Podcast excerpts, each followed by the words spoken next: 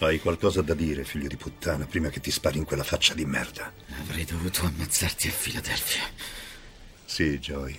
Avresti fatto bene. Trame strane.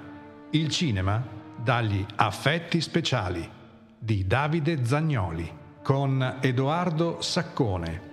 Eccoci qua pronti per una puntata super speciale dedicata ancora al cinema di David Cronenberg per l'ultimo e definitivo step che ci porterà a concludere il nostro percorso con le opere che l'insano ma adorabile regista canadese ci ha regalato nel nuovo millennio e lo faremo ovviamente sempre con lui, il nostro appassionato di ossessioni cronenberghiane, che in questo momento attraverso lo sguardo sembra dirci meglio uno Spider oggi che uno Spider-Man domani.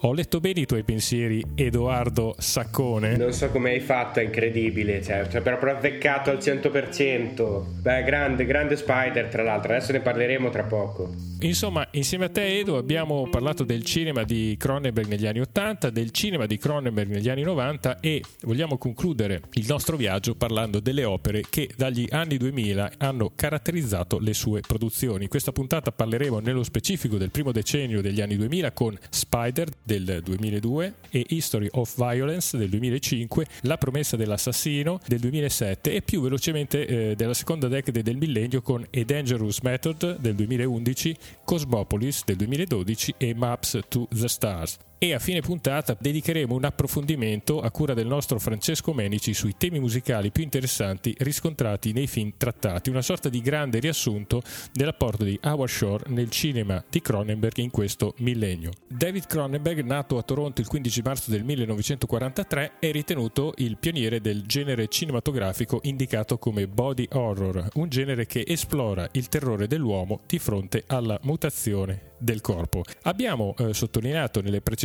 puntate che nel suo cinema spesso e volentieri il protagonista è destinato all'ineluttabile percorso che lo porta alla scoperta del proprio lato più oscuro. Questa caratteristica narrativa la ritroviamo anche nel cinema di questo nuovo millennio. Lo ritroviamo molto direttamente, anzi talmente direttamente che quasi Cronenberg si libera dalle catene dei generi o del genere in particolare, nel suo caso, visto che la prima metà di carriera si era occupato principalmente, come dicevi tu, dell'horror. Infatti già negli anni 70, dalla fine degli anni 60, per tutti gli anni 70, quando la sua carriera è agli inizi, Cronenberg affronta un genere che all'epoca è un genere nuovo, è un genere che lui alimenta con alcuni dei suoi titoli, dei suoi primi titoli più famosi come Demoni sotto la pelle, ma anche Rabbit, Broad, la, la covata malefica. Alcuni di questi film eh, costituiscono il body horror come genere cinematografico insieme ad altre opere, Society di Usna per esempio.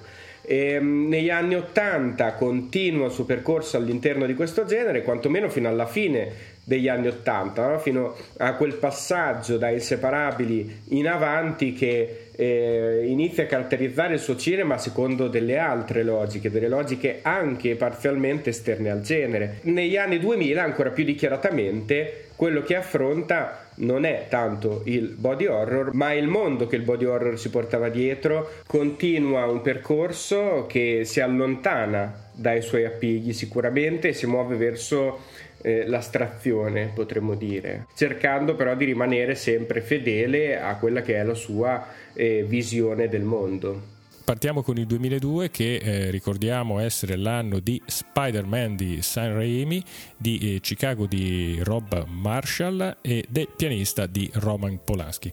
Insomma, in questo 2002 eh, Cronenberg esce al cinema con un film assai strano, ovvero Spider, una odissea nell'inconscio di uno schizofrenico.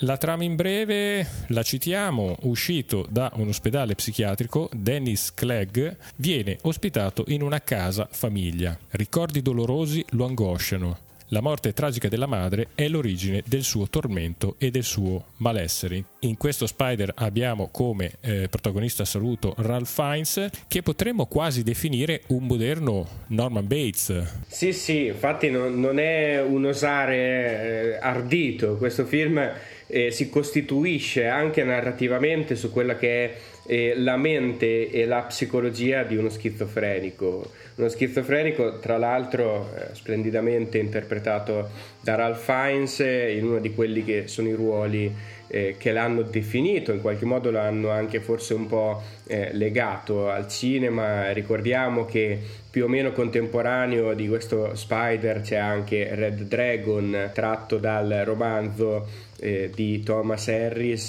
che li interpreta eh, il ruolo di un folle a tutti gli effetti. L'elemento più affascinante del film sicuramente è la presenza di questa narrazione che si muove tra presente e passato attraverso una serie di flashback, è difficile comprendere quando ci troviamo all'interno di un flashback, quando ci troviamo nel presente, anche perché mano a mano che lo svolgimento del film prosegue ci rendiamo sempre più conto di avere tra le mani, anzi nelle orecchie, un narratore totalmente inaffidabile. Il film è narrato attraverso i suoi occhi, attraverso la sua mente, attraverso le sue parole e questi occhi, questa mente, queste parole eh, non vedono la realtà fattuale delle cose, ma vedono una realtà riletta attraverso eh, gli elementi della sua malattia. D'altra parte questo è anche uno dei pochi film di Cronenberg d'ambientazione storica, una cosa che tornerà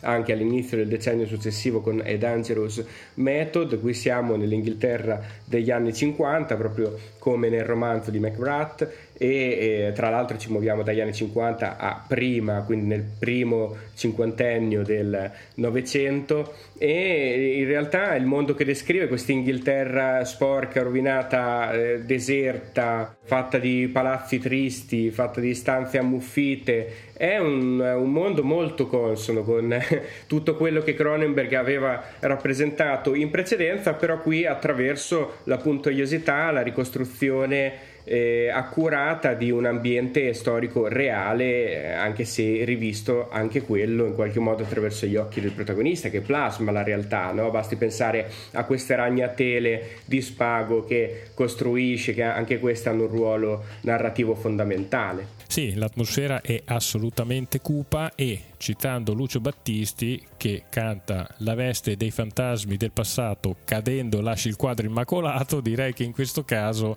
i fantasmi del passato non lasciano certo un quadro immacolato invece, vero?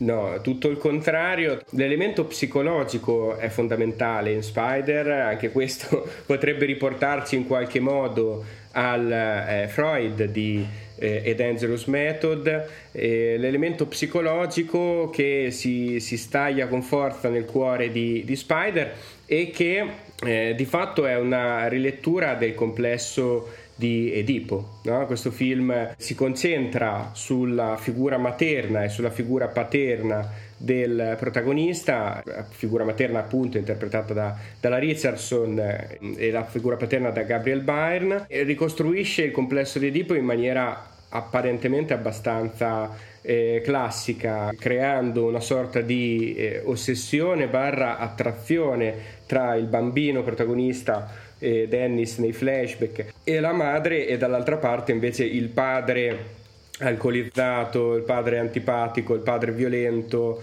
che eh, si oppone al loro rapporto nella mente del protagonista. Secondo me è molto interessante proprio tutto l'intreccio mentale che ruota attorno a questa storia. Potremmo definire quello che vive il nostro protagonista come una sorta di immenso bias cognitivo, dove tutto è alterato in una maniera incredibile. Che cosa ritroviamo in questo film di Cronenberg? Eh, è un film che contiene gli stessi occhi, la stessa visione dei, dei film più di genere di Cronenberg però allo stesso tempo elimina il genere completamente creando quello che forse è il suo unico vero eh, thriller psicologico duro e puro. T- talmente duro e puro che quasi la componente thriller va a eh, sciogliersi e a lasciare soprattutto quella eh, psicologica. Volevo aggiungere solo che eh, Spider è uno dei film di riferimento per quanto riguarda le visioni falsate, la realtà modificata dagli occhi del, del narratore, la realtà falsata dagli occhi del regista. C'era un caso di poco precedente, ovviamente Strade perdute, di David Lynch. Ci saranno poi tante altre versioni di questo, di questo tema e Shutter Island di Martin Scorsese fino ad arrivare a un altro film che di thriller non ha nulla e di psicologico ha tanto, The Father diretto da Florian Weller con, eh, con un enorme Anthony Hopkins.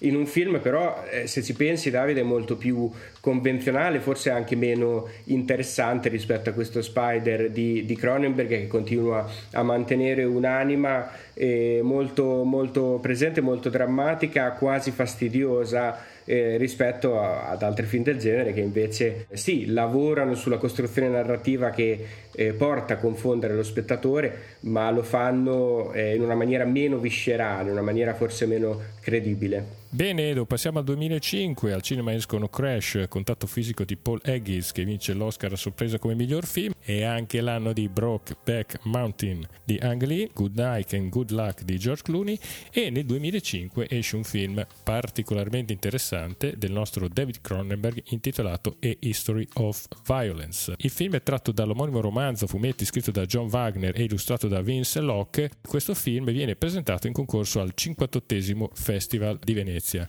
La trama racconta di Tom Stahl, interpretato da Viggo Mortensen, che è un buon padre di famiglia, ma la sua vita e i suoi cari entra in una spirale di violenza quando uccide due rapinatori nella sua tavola calda, attirando l'attenzione di un gruppo di malviventi che gli attribuisce un'altra identità, quella di Joy Cusack. Anche qui siamo di fronte ad un film molto crudo. Mi sembra che il 2005 sia soprattutto l'anno di History of Violence, che è un film, ne parlavamo anche nell'ultimo episodio, Cronenberg degli anni 90, è un film che io adoro particolarmente, forse lo ritengo una delle sue opere più compiute o forse addirittura in qualche modo la più compiuta, cerchiamo anche di capire perché. Intanto la violenza si inserisce come l'elemento centrale anche teorico di questo film. History of Violence è un film violento, eh, ma è un film in cui la violenza si caratterizza eh, quasi come eh, un'anima,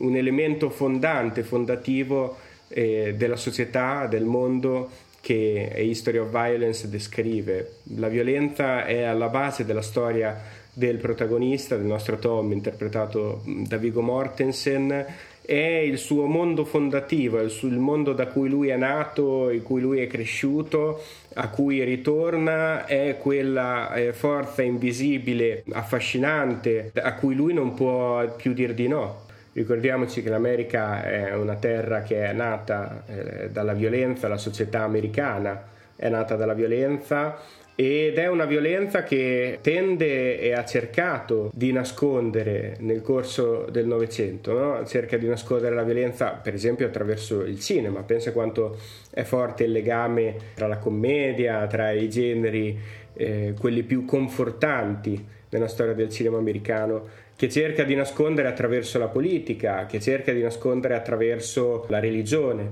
per esempio. E invece la violenza è sempre lì, è sempre presente Basti pensare a tutte le situazioni in cui ancora oggi l'America si trova di fronte a improvvise esplosioni di violenza, per esempio mh, la strage eh, del cinema di Denver, per esempio il eh, terribile conflitto che si protrae ancora tra eh, la polizia e le minoranze etniche. E History of Violence è la rappresentazione di questa America e di fatto della fine del sogno americano. Il nostro Tom è un americano qualunque che vive una vita semplice e un improvviso attimo di violenza, un improvviso scontro obbliga Tom a mostrare la sua vera natura. No? Quindi abbiamo queste eh, due linee di realtà, l'apparenza, il sogno, la finzione americana e sotto ci sta la vera natura umana, con tutte le sue pulsioni, con tutte le sue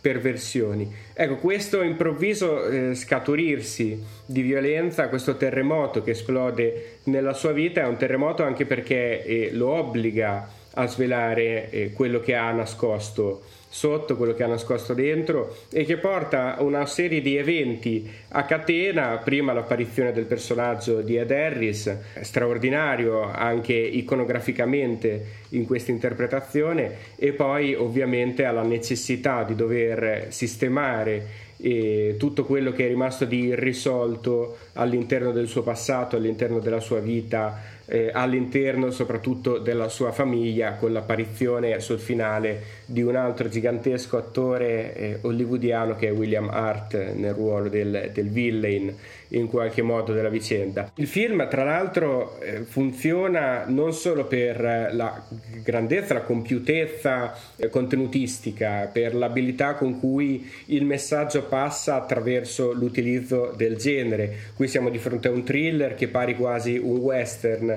ma funziona anche grazie alla asciuttezza stilistica. Da questo punto di vista forse è una delle, delle opere più complete di Cronenberg, te cosa dici? Assolutamente. Tra l'altro una cosa che fa specie al giorno d'oggi è la durata di questo film. Un film come questo che ha tutto dentro di sé, dura poco più di un'ora e mezza. Una struttura narrativa del genere oggi la farebbero durare almeno 2 ore e 20, 2 ore e 30. Eh, questo ci fa capire in quale direzione stiamo andando e io non riesco ancora a comprendere per quale motivo tutti questi film abbiano queste durate mastodontiche ma sai, forse eh, il modo in cui il cinema si sta avvicinando alla televisione, il modo in cui all'interno dei servizi streaming i film e le serie tv convivono insieme, ci stanno abituando, stanno abituando il nuovo pubblico a, a dei prodotti in cui la durata è in certi casi eccessiva, no? a, a dover annacquare il racconto per costruire più cose, per costruire più intrecci eh, nel tentativo di convincere lo spettatore mh, mm, che si sta vedendo qualcosa di veramente completo. A Cronenberg basta poco e questa è la forza del suo cinema, poi lo è sempre stato. Quando parlavamo della Mosca, no, già l'avevamo dichiarato, ma non solo, tutto il suo cinema è evidente questo elemento. È quasi un testo teatrale, asciuttissimo, quasi brechtiano, no? diretto, potente, semplice e proprio per questo funziona proprio per questo si incanala all'interno della mente dello spettatore e, e ci regala alcune delle visioni più eh, forti, più evidenti del cinema contemporaneo. In questo History of Violence è, è maestro. Eh, è addirittura, mi pare, più breve di pochissimo, di un'ora e mezza, considerati i titoli di coda, eppure, come dici tu, riesce a eh, includere la, perfettamente quello che è il suo racconto e quello che è la sua matrice teorica all'interno, all'interno del film. Quasi un, un miracolo oggi eh, all'interno di un cinema che eh, continua a portare dei film sempre più bulimici ma già all'epoca in qualche modo era decisamente il più breve dei film de- delle grandi major americane eh, di-, di, quell'anno, 2005. Voglio dire un'ultima cosa riguardo History of Violence perché è evidente la matrice che proviene dalla Hollywood classica all'interno di questo film, i personaggi sembrano provenire dal mondo dell'Hollywood classica, altro elemento di genere, infatti in particolare parliamo di noir, ma anche di western, basti pensare a un film straordinario di Anthony Mann che è Man of the West eh, interpretato da Gary Cooper, che eh, contiene al suo interno già tantissimi elementi presenti in questo eh, A History of Violence, vedere per credere. Stiamo parlando di un film degli anni 50, di un grande rivoluzionario, allo stesso tempo di un grande formalista che è Anthony Mann, che aveva portato già degli elementi di inquietudine eh, enormi all'interno della tradizione cinematografica di genere americano attraverso il western e eh, attraverso il thriller Cronenberg rifà una sorta di versione moderna, contemporanea di eh, Man of the West. Dove la terra scotta si chiamava in italiano questo, questo film enorme di Anthony Mann.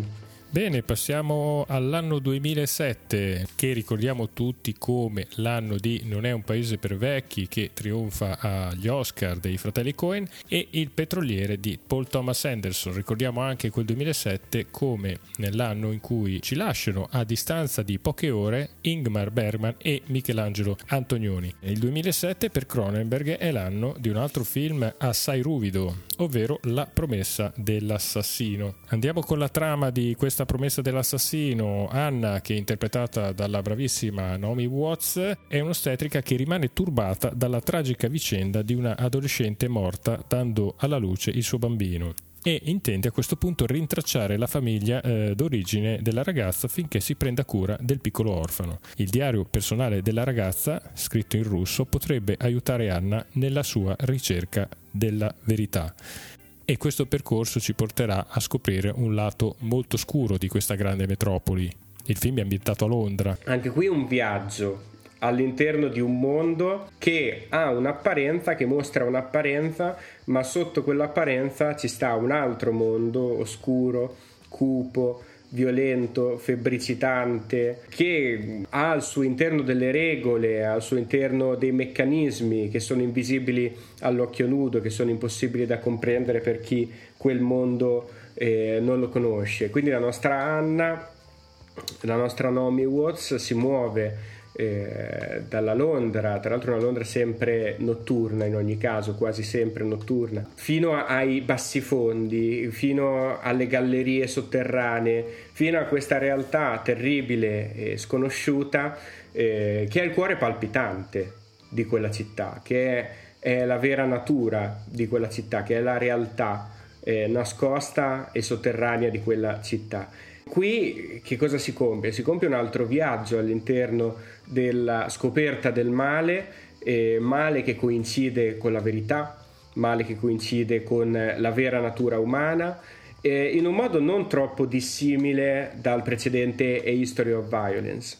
Qua invece è il personaggio di Naomi Watts che si incarica di portarci all'interno di questo mondo nascosto, un film che in qualche modo ricorda questo History of Violence, Velluto Blu di David Lynch, no? anche lì c'era questa scoperta di una realtà notturna, terribile, violenta e soggiaciuta, nascosta sotto la realtà eh, delle cose. La grandezza, ancora una volta, sta nel modo in cui Cronenberg sottolinea che la violenza fa parte della natura delle cose, che fa parte della natura umana. Anche questo è un film estremamente teorico, più teorico rispetto alle opere che lui realizzava prima eh, del 2000 fino a Spider. È un film in cui eh, lui attraverso gli elementi, questi improvvisi scatti di violenza, queste improvvise eh, disamine della, della, natura umana, eh, c'è anche il sesso, qui c'è anche eh, la violenza psicologica, Ecco, ci, ci, sta lanciando, ci sta lanciando un messaggio, ci sta dicendo che la nostra natura e che la nostra realtà è lì, è tutta lì, è tutta pronta ad esplodere, tutta appena sotto la pelle. Vigo Mortensen ancora una volta straordinario, tra l'altro eh, lui sopra la pelle ha questi tatuaggi che gli ricoprono il corpo, i tatuaggi della mafia russa eh, di cui fa, fa sfoggio all'interno del film eh, varie volte e che mostrano questo corpo. No? Cronenberg è un regista di corpi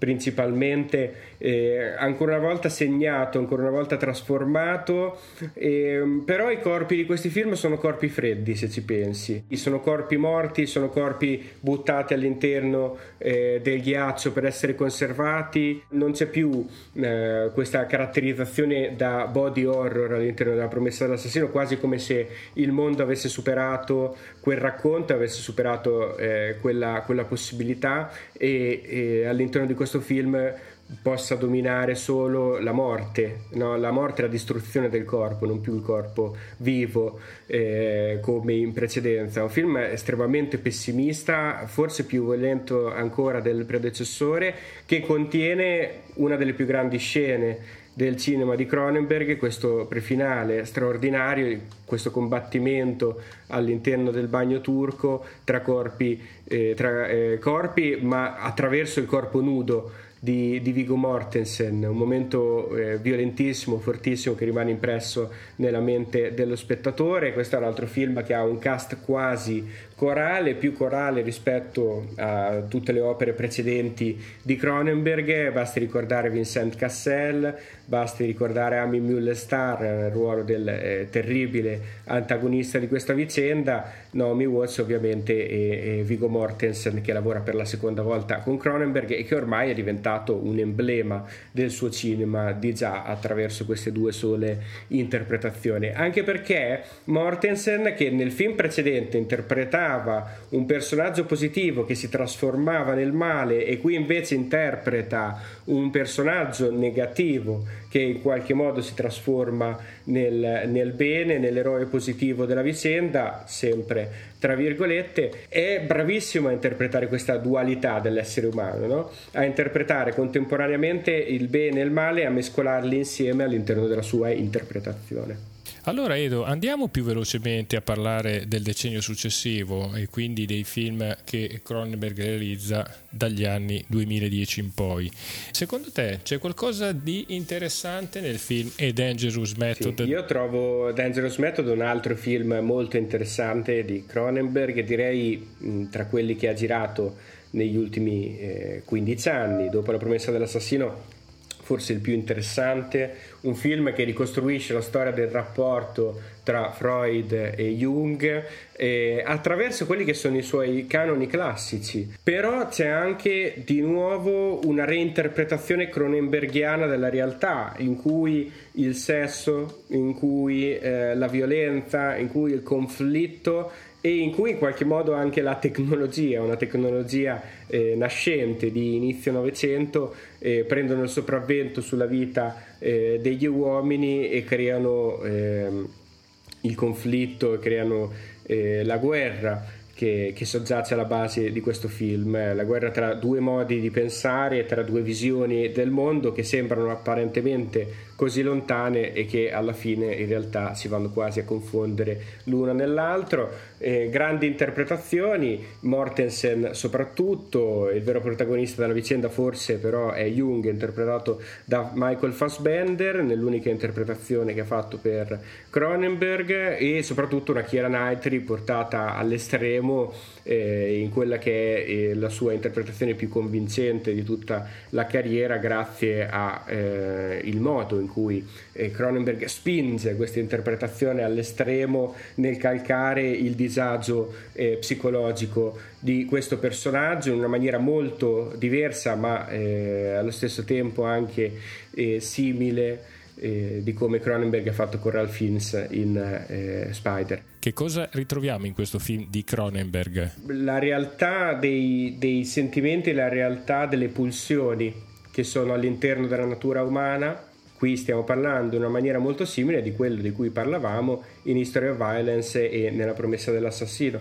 Questo conflitto tra il controllo della natura umana e le pulsioni eh, soggiaciute, nascoste, che però sono sempre pronte ad esplodere. Questo a me sembra Cronenberg al 100%, tanto più eh, che eh, lui ritrova chiaramente nel padre della psicanalisi quello che è stato tutto il suo percorso che si basava sulla psicanalisi e rilegge quella vicenda secondo eh, la sua origine stessa e allo stesso tempo il suo cinema no? è come se tutto venisse da Freud o molto venisse da Freud e qui eh, è riletto attraverso Freud la vicenda stessa di Freud a me è sempre sembrato molto interessante questo, questo elemento e ho sempre giustificato in questo modo eh, la differenza anche nella, nelle interpretazioni entrambe, in entrambi i casi molto caratterizzate in un modo o nell'altro, tra i due eh, padri della psicanalisi, Freud e Jung, estremamente controllati, no? estremamente eh, sicuri, certi, ma pronti entrambi ad esplodere per motivi diversi. Jung per questa carica eh, sessuale che lo fa letteralmente quasi impazzire, Freud per il consumo di droghe principalmente e dall'altra parte invece le interpretazioni estremamente cariche, estremamente eh, gigionesche di Kira Knightley che è l'elemento che fa esplodere esplodere la situazione e di Vincent Cassel che eh, sì è un burbero eh, violento ma anche caratterizzato da questa forte pulsione eh, sessuale ecco quindi c'è questo conflitto qui no? tra eh, Les e il superio in qualche modo, che è rappresentato dalle interpretazioni da una parte di Fassbender e di Vigo Mortensen, dall'altra parte di Cassell e della Knightley. Ed andiamo avanti, passiamo al 2012, passa solamente un anno ed esce un film che per me è sempre stato incomprensibile. Lo, lo vidi all'epoca al cinema e poi non ho avuto più voglia di rimetterci mano. Cosmopolis con Robert Pattinson e Sarah Gaddon. C'è anche Juliette Binoche e Paul Giamatti. Cosmopolis è tratto dal romanzo di Don DeLillo, uno dei romanzieri più importanti degli ultimi 50 anni americani, che vive e prende a piene mani dal romanzo eh, postmoderno. È un emblema del postmodernismo all'interno eh, della narrativa americana, Don DeLillo, e questa è una delle sue opere più famose, un'opera che è potentemente letteraria, tra l'altro caratterizzata da questa eh, sorta di sfilata di personaggi che parlano e che si confrontano con il protagonista all'interno di questo viaggio in limousine all'interno di una giornata, viaggio che il nostro ricchissimo protagonista, interpretato da Robert Pattinson, compie per andare a farsi un taglio dal suo barbiere di fiducia, mentre tutto intorno la città di New York sembra che stia impazzendo. Quasi fantascientifico nella messa in scena, no? anche se di fatto non è un film di fantascienza, ancora più eh, film da camera rispetto a tutte le opere precedenti di Cronenberg, visto che praticamente tutto il film è ambientato all'interno della limousine eh, di Robert Pattinson. Cosmopolis è un film eh, sicuramente particolare, un film in cui ancora una volta lui cerca di uscire da quelli che sono i confini tradizionali del suo cinema, è un film che eh, mantiene la componente eh, della eh, freddezza, mantiene questo rigore formale, logico, contenutistico già presente nell'opera di De Lillo, mi pare eh, trovi meno eh, motivi di interesse per lo spettatore tant'è che eh, questo, questo, Cosmopolis è appunto un film molto freddo ma che non ha quelle esplosioni eh, forti caratterizzanti del cinema eh, di Cronenberg. Sembra un po' l'autore qui parlare attraverso eh, gli occhi attraverso la penna di qualcun altro senza riuscire a imprimere la propria cifra. Quel qualcun altro è un grande scrittore questo si intende all'interno del film però è anche eh, un'opera poco cinematografica allora Edo, siamo nel 2014 ed esce al cinema Maps to the Stars. Questo film è una sorta di eh, racconto di che cosa è Hollywood, un racconto critico di questo tipo di mondo un mondo cinematografico alla canna del gas. È un film composto da un grande cast, per quanto mi riguarda eh, qui la freddezza prende il sopravvento sull'interesse, un po' come il film precedente, mi sembrano le due opere, forse le due opere meno compiute di Cronenberg. C'è sempre il grande motivo di interesse degli ultimi anni di vedere un autore alla ricerca attraverso il proprio linguaggio sempre di nuovi mondi da affrontare, da esplorare e qui la giustificazione è data dal, dal fatto che Cronenberg si è sempre tenuto lontano dal mondo del cinema americano, pur facendo film in America, a volte, spesso, quasi sempre in Canada.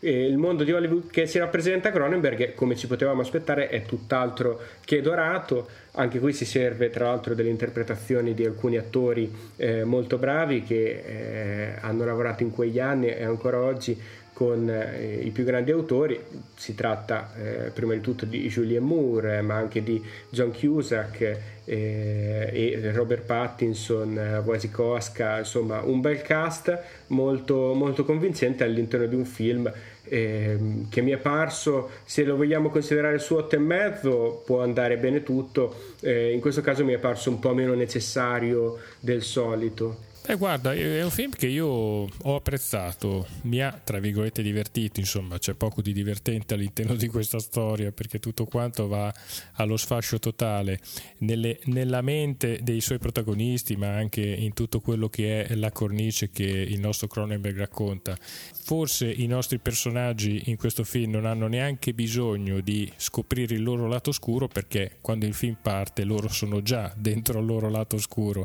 Sicuramente non fa fa un'analisi di Hollywood e del mondo del cinema come la fece almeno un decennio prima David Lynch col suo Mulholland Drive però è sempre un'opera interessante. Eh, e insomma, eh, passano tanti anni e poi il nostro Cronenberg torna solamente nel 2022 con Crimes of the Future, che è il suo ultimo eh, film. È un film a bassissimo costo, sembra che le major o comunque il cinema non sia più interessato a David Cronenberg e alle sue visioni.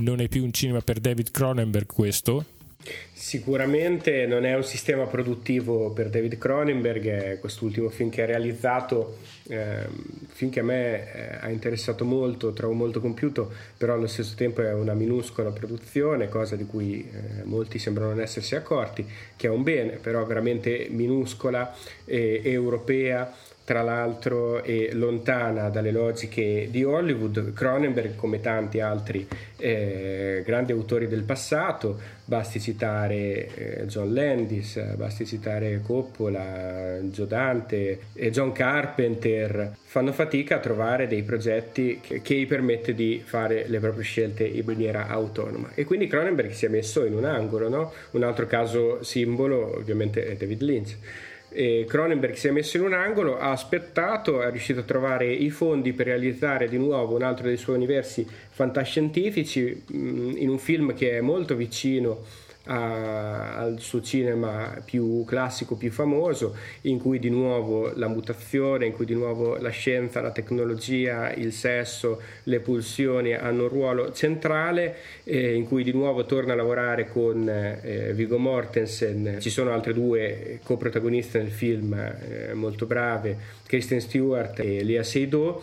E questo Crimes of the Future è di nuovo un film estremamente teorico che rappresenta un'idea di mondo, che rappresenta eh, un legame tra eh, la tecnologia, il sesso, la mutazione, le pulsioni, come abbiamo detto prima, ma anche l'arte, che è un elemento non sempre trattato da, da, Cronenberg, qui invece trattato molto direttamente, e che lo rimando a un suo grande capolavoro degli anni 90, cui, di cui avevamo parlato nell'episodio precedente, che è Crash, Contatto fisico, che mi pare il film forse più simile. Questa volta ovviamente una produzione più piccola, più semplice, però a me fa pi- molto piacere che Cronenberg sia tornato, in qualche modo non è mai andato via perché suo figlio Brandon Cronenberg è diventato regista, intanto negli ultimi dieci anni ha portato al cinema o in televisione in Italia quantomeno tre film che richiamano molto il cinema del padre, eh, in particolare ho trovato di, di un certo interesse il secondo, Possessor con Sean Bean.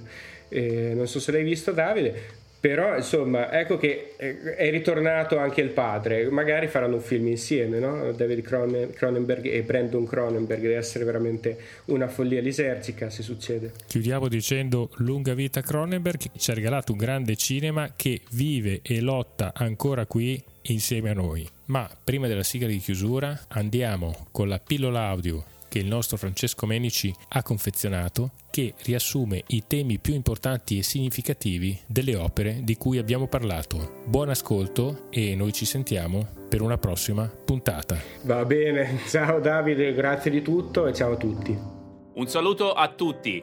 Continua la collaborazione tra Howard Shore e David Cronenberg, fino al recente Crimes of the Future del 2022. Riguardo ai film che hanno trattato Davide ed Edoardo, in questa puntata mi soffermerò principalmente sulle colonne sonore di Spider, A History of Violence e La promessa dell'assassino. Non che le altre siano totalmente da scartare, il lavoro di Shore ha sempre qualcosa di unico e interessante nelle sue opere, ma diciamo che queste che vi ho citato hanno maggiori elementi caratterizzanti da approfondire insieme. E quindi partiamo da Spider del 2002, è molto interessante infatti notare di come Shaw riesca a settarsi stilisticamente nel cinema di Cronenberg con una naturalezza incredibile e con quella che secondo me è la firma stilistica del loro storico sodalizio, una musica cioè prevalentemente cupa, oscura e angosciosa.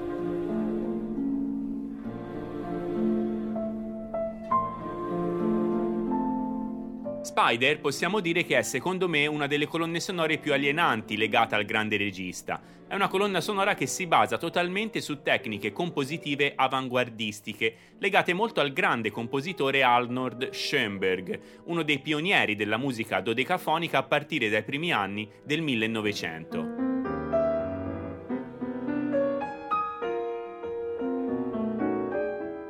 Howard Shore utilizza queste tecniche compositive per trasmettere allo spettatore l'alterazione mentale e la schizofrenia del protagonista interpretato da Finnes.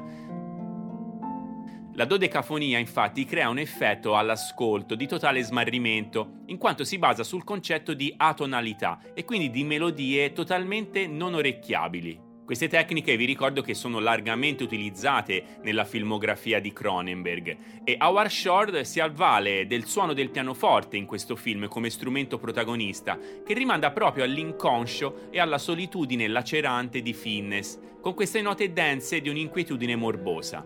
In questo score il compositore ha la brillante idea di affiancare al suono di pianoforte anche quello del quartetto d'archi, nello specifico il Kronos Quartet.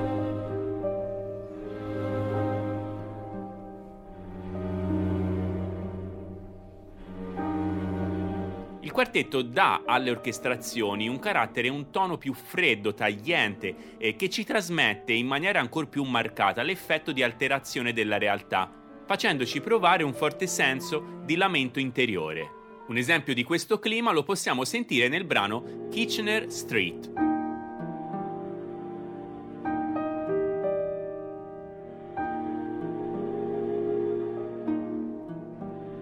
In questo brano possiamo sentire anche l'utilizzo dell'arpa, principalmente come accompagnamento con arpeggi che rimandano un po' allo stile già utilizzato da Shore in Crash, e in quel caso era utilizzata la chitarra elettrica. Howard Shore con queste sonorità riesce a creare tre strati emotivi. Il primo strato corrisponde al pianoforte, legato al tormento interiore del protagonista. Poi abbiamo l'arpa, legata ad una sensazione di maggiore calore e avvolgimento, come fosse un abbraccio materno. Il terzo strato è il quartetto d'archi, come una palude dentro la quale il piano e l'arpa sono immersi. In questo score quindi non abbiamo un sound sinfonico di grande impatto, al contrario Shore ricerca un suono più intimo, più spigoloso, dove agli strumenti già visti si possono a tratti unire anche un clarinetto e una tromba. In generale quindi non troviamo niente di coinvolgente, nessun colore e calore e Shore ci riesce a trasmettere proprio la totale assenza di speranza e di energia. Ci trasmette l'orrore della psicosi, la completa apatia.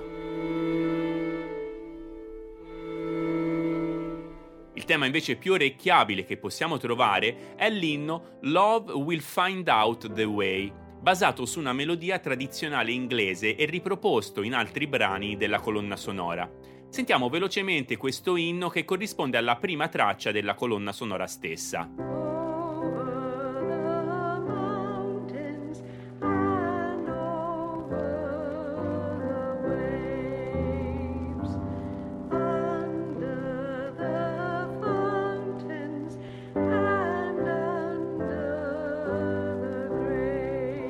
Con grande maestria Howard Shore tratta questo tema appena sentito e lo contamina con orchestrazioni più cupe e sporche, raggiungendo dei livelli davvero impressionanti di ricerca sonora. Tutto ciò lo possiamo sentire per esempio nel brano Hieroglyphics.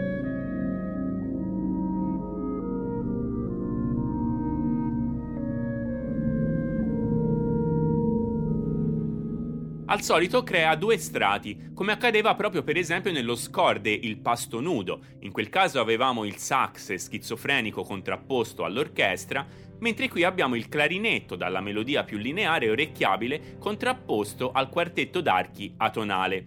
Il tutto porta a creare questo effetto di tema fuori posto, minaccioso e totalmente ultraterreno. Quindi per concludere con Spider possiamo dire che questo score è un grande esempio di forte astrazione musicale e di uno stile compositivo totalmente intellettuale caratterizzato da una scrittura attenta e precisa. Continuiamo il nostro viaggio con A History of Violence, dove Howard Shore esplora territori nuovi, aggiornando per certi versi il sound cronenbergiano. Qui abbiamo sempre lo stesso gioco di sonorità scure, principalmente legate alla sezione degli archi e ottoni, ma al contrario di altre partiture, Shore fa spazio anche ad un raggio di luce legato alle sonorità dell'America rurale. Possiamo capire subito di cosa stiamo parlando con la traccia dal titolo Tom, che corrisponde al tema principale del film.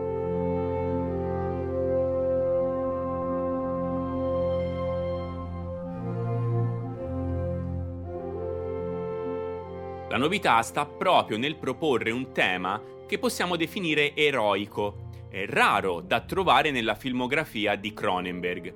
Il tema assegnato al corno francese, che passa successivamente all'oboe sotto un tappeto di archi, ci crea un forte senso di calore, di stabilità e di sicurezza e rimanda per certi versi al tema della contea de Il Signore degli Anelli, soprattutto nell'incipit del tema.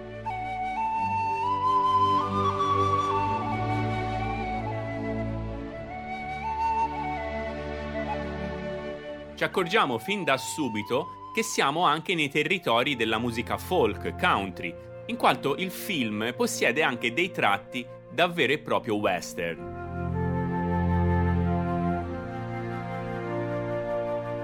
Questa colonna sonora riflette principalmente la battaglia interiore del protagonista, possedendo due polarità, la parte appunto più eroica e pura e la parte più oscura e ombrosa. Altra cosa importante è che in A History of Violence Howard Shore abbandona lo stile compositivo avanguardistico, presente, come abbiamo già detto molte volte, in quasi tutte le altre opere di Cronenberg, e questo lo fa per dare spazio a linee melodiche più tonali e quindi orecchiabili. Un esempio lo possiamo sentire nel brano Cheerleader, dedicato al personaggio di Maria Bello, che rimanda al tema di Tom ma trattato con una maggiore delicatezza grazie all'utilizzo del flauto traverso rimanendo anche qui nelle atmosfere de Il Signore degli Anelli.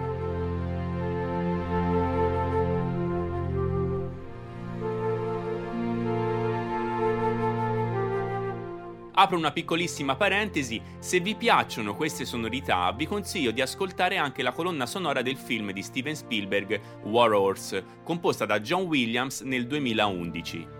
Bene, andiamo adesso a sentire la traccia Diner, che riflette invece la polarità più ombrosa di Viggo Mortensen, sempre con il corno francese come protagonista.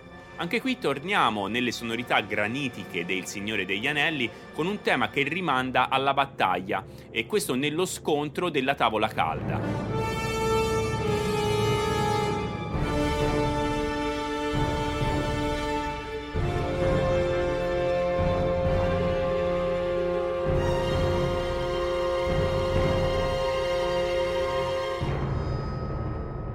Molto interessante notare quanto questa traccia rifletta in pieno il tormento di Mortensen e al tempo stesso un forte senso di carica emotiva e di forza. Proseguiamo con il penultimo brano, eh, tratto da questa colonna sonora dal titolo Run, legato alla scena dove il protagonista corre a casa per salvare la famiglia, quindi un tema legato totalmente all'azione. Qui Shore lascia spazio alla sezione d'archi, con un ostinato incessante e totalmente ansiogeno.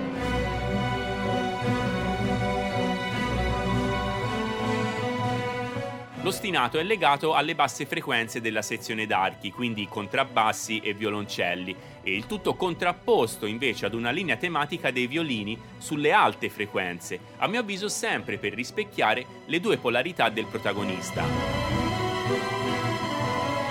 E chiudiamo con un tema di redenzione, la traccia The Return, che dà un maggiore respiro alla chiusura del film un tema di forza e di purezza basato sempre sulla dualità della sezione dell'orchestra più scura contrapposta alla parte più acuta, come un raggio di sole che attraversa un cielo nuvoloso.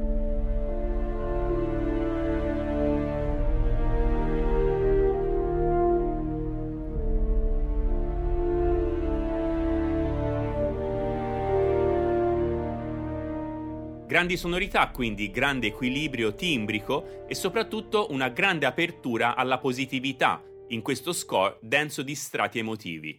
E andiamo adesso a parlare della colonna sonora de La promessa dell'assassino. Questa partitura è incentrata su un marcato lirismo melodrammatico, con il violino, strumento protagonista principale. Howard Shore rimanda un po' all'impronta adottata da John Williams per Schindler's List, dove anche in quel caso il violino era lo strumento per eccellenza dell'intera colonna sonora. Mentre Williams in Schindler's List rimandava principalmente allo stile musicale ebraico, nella promessa dell'assassino Shaw rimanda totalmente alla musica russa. In questo score ci andremo a concentrare su due temi principali, quello di Tatiana e quello di Nikolai. Andiamo quindi ad ascoltare subito la prima traccia della colonna sonora dal titolo appunto Tatiana, che rimanda al sound struggente e malinconico dei drammi russi.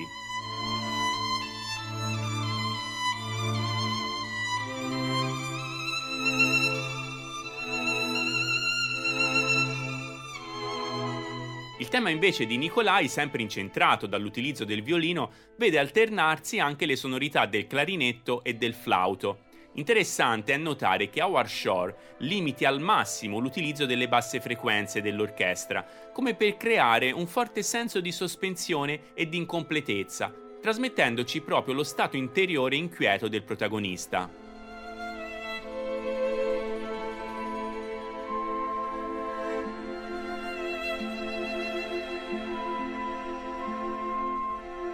Per questo score Howard Shore ha fatto una dettagliata ricerca delle sonorità russe, ungheresi e iraniane. Concludendo possiamo dire che questa colonna sonora abbia come punto di forza proprio una marcata coerenza di tono, grazie al filo conduttore legato all'utilizzo del violino che rimanda alla Russia, alla mafia e al dolore profondo.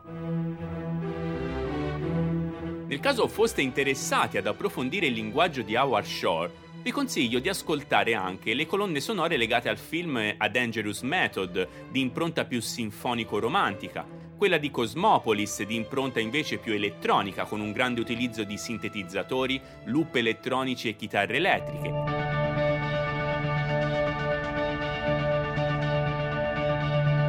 E poi quella anche di Maps to the Stars, quest'ultima molto interessante in quanto Shore assegna uno dei temi principali al contrabbasso, un elemento davvero innovativo per una soundtrack.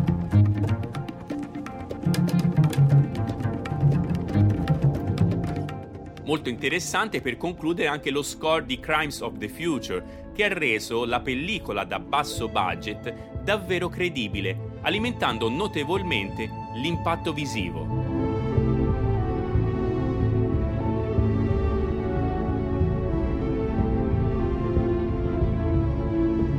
Vi saluto e vi ringrazio per l'ascolto e ci risentiamo sicuramente presto per parlare di colonne sonore. Trame strane, cinema dagli affetti speciali.